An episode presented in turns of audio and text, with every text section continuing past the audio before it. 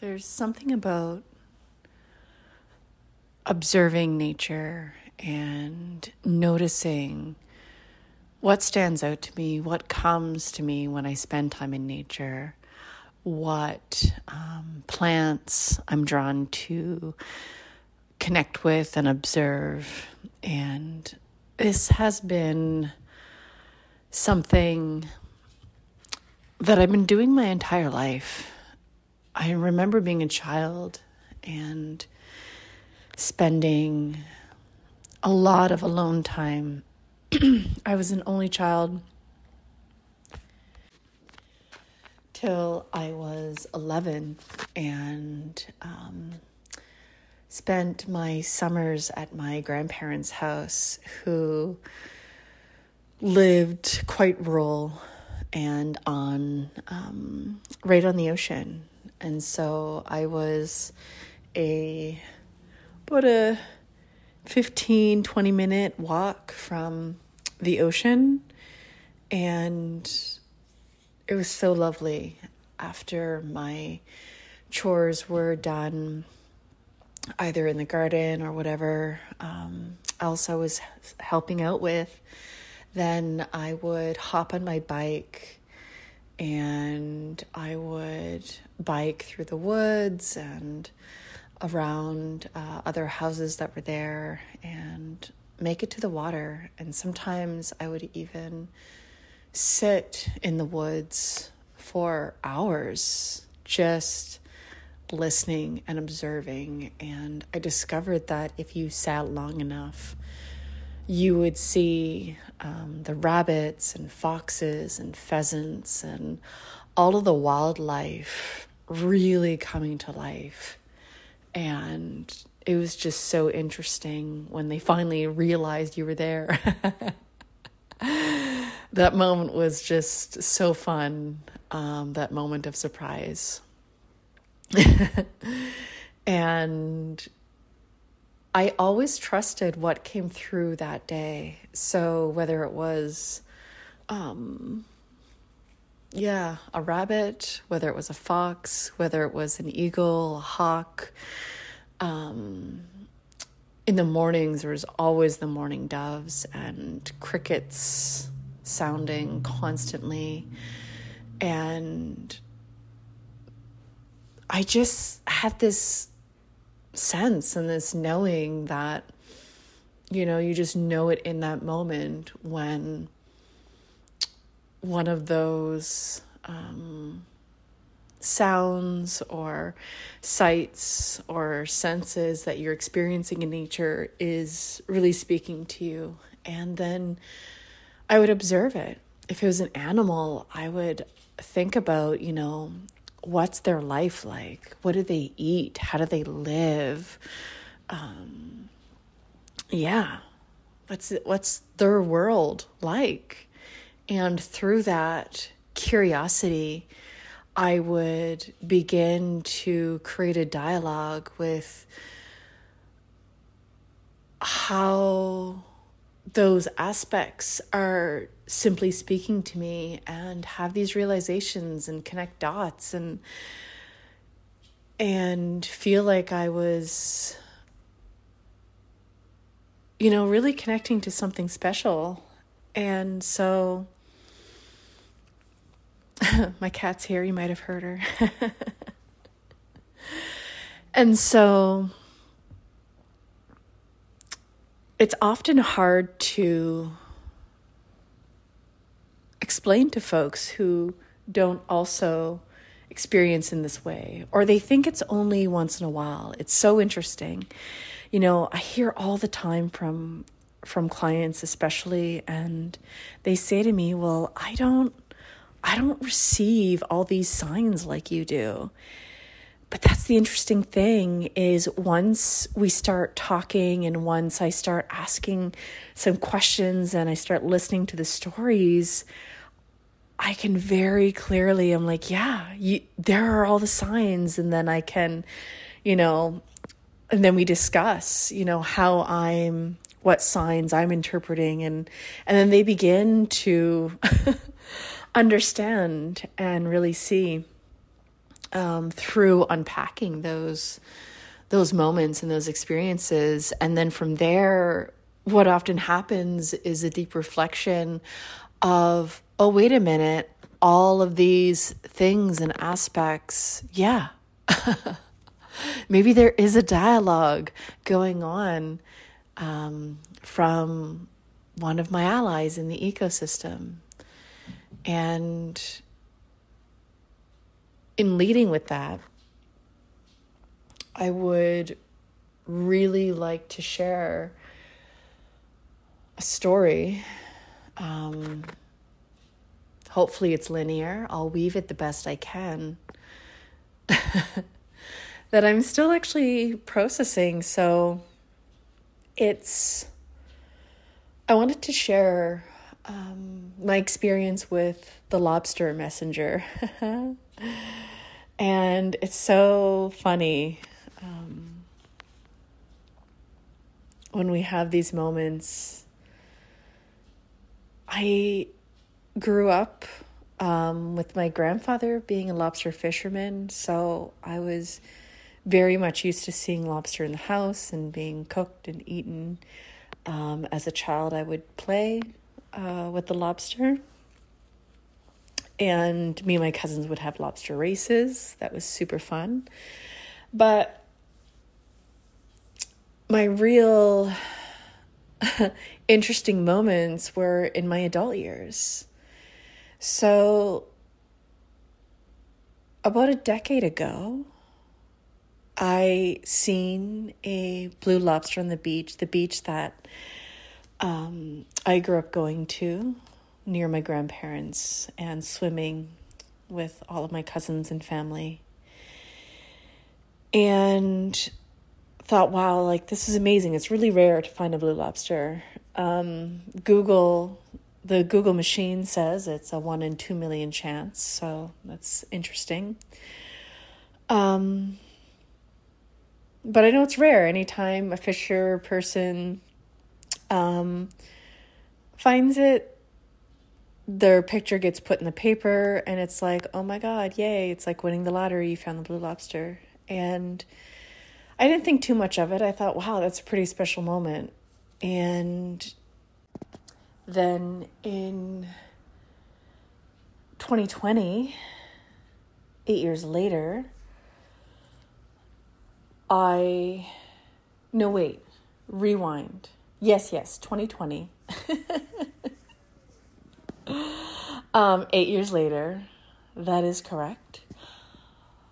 I went for a hike in the woods next to a cliff that the cliff then led into the ocean and water. And on this hike in the woods, laying in the moss, was a empty lobster claw. I have a picture of it.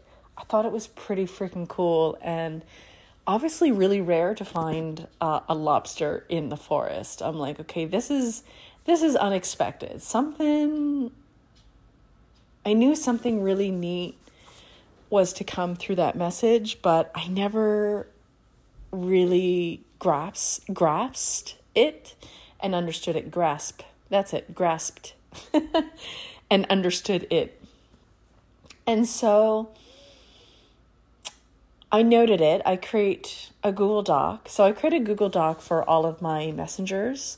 So one obviously labeled lobster, and then every time I encounter the lobster in these ways, then I add to it.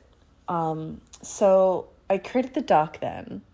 I thought, okay, this is this is interesting. Something's here. I have no idea what it is yet, but let it come naturally. I then months later, I found a blue lobster at the same beach that my parents or my yeah parents grew up and my grandparents lived. And i'm like wow holy shit. So lobster claw in the spring of 2020 blue lobster found on the beach in the sand dunes while swimming okay, this is crazy. And what's interesting was it was an adult blue lobster, full grown, and both claws were gone. So that was kind of sad. Um, I felt a lot of grief there because I knew it wouldn't survive. So that was, yeah, pretty special, but it was kind of sad that, uh, yeah, he wouldn't make it, even if I put him back out into the water. So I actually decided to, um, yeah, leave him there so that the gulls could come back and finish um, their meal, I guess. So I then, you know, noted it in my doc. Didn't quite connect what was going on at that time to the lobster. It was still kind of fuzzy. I had hints and pieces, but it wasn't the full picture. And then fast forward to this week, 2020 summer, two years later, I was swimming and back at that beach where I grew up going, close to my grandparents. And the weekend that we have um, a big family reunion every time we um, celebrate. It's a cultural holiday, and um, yeah, we we celebrate as a family, and it's super beautiful. And so I found this lobster was on the dunes on my on my way into the water and this time it was young it was it was about the length of my hand from the tip of the tail um, to the nose, not including the antenna. And its left claw was missing, and it had its right claw. And I said, okay. It is nearly impossible to just find a blue lobster on the beach once in your life, but this is my third time. And things often come in threes for me. So I'm like, okay, this is this is coming around full circle. And this is pretty incredible here. And so I really sat with it. And it's like everything made sense. When I went back, you know, and really had those like hits of like what this was connected to. I went back into my journal from those months, also in Google Doc, and then the lobster doc, and just kind of like cross reference things. And holy shit, it was it was amazing. I discovered so much, and I also had a session with a really good friend booked. We we support each other in our healing journey by holding space for each other and um, like an energy exchange.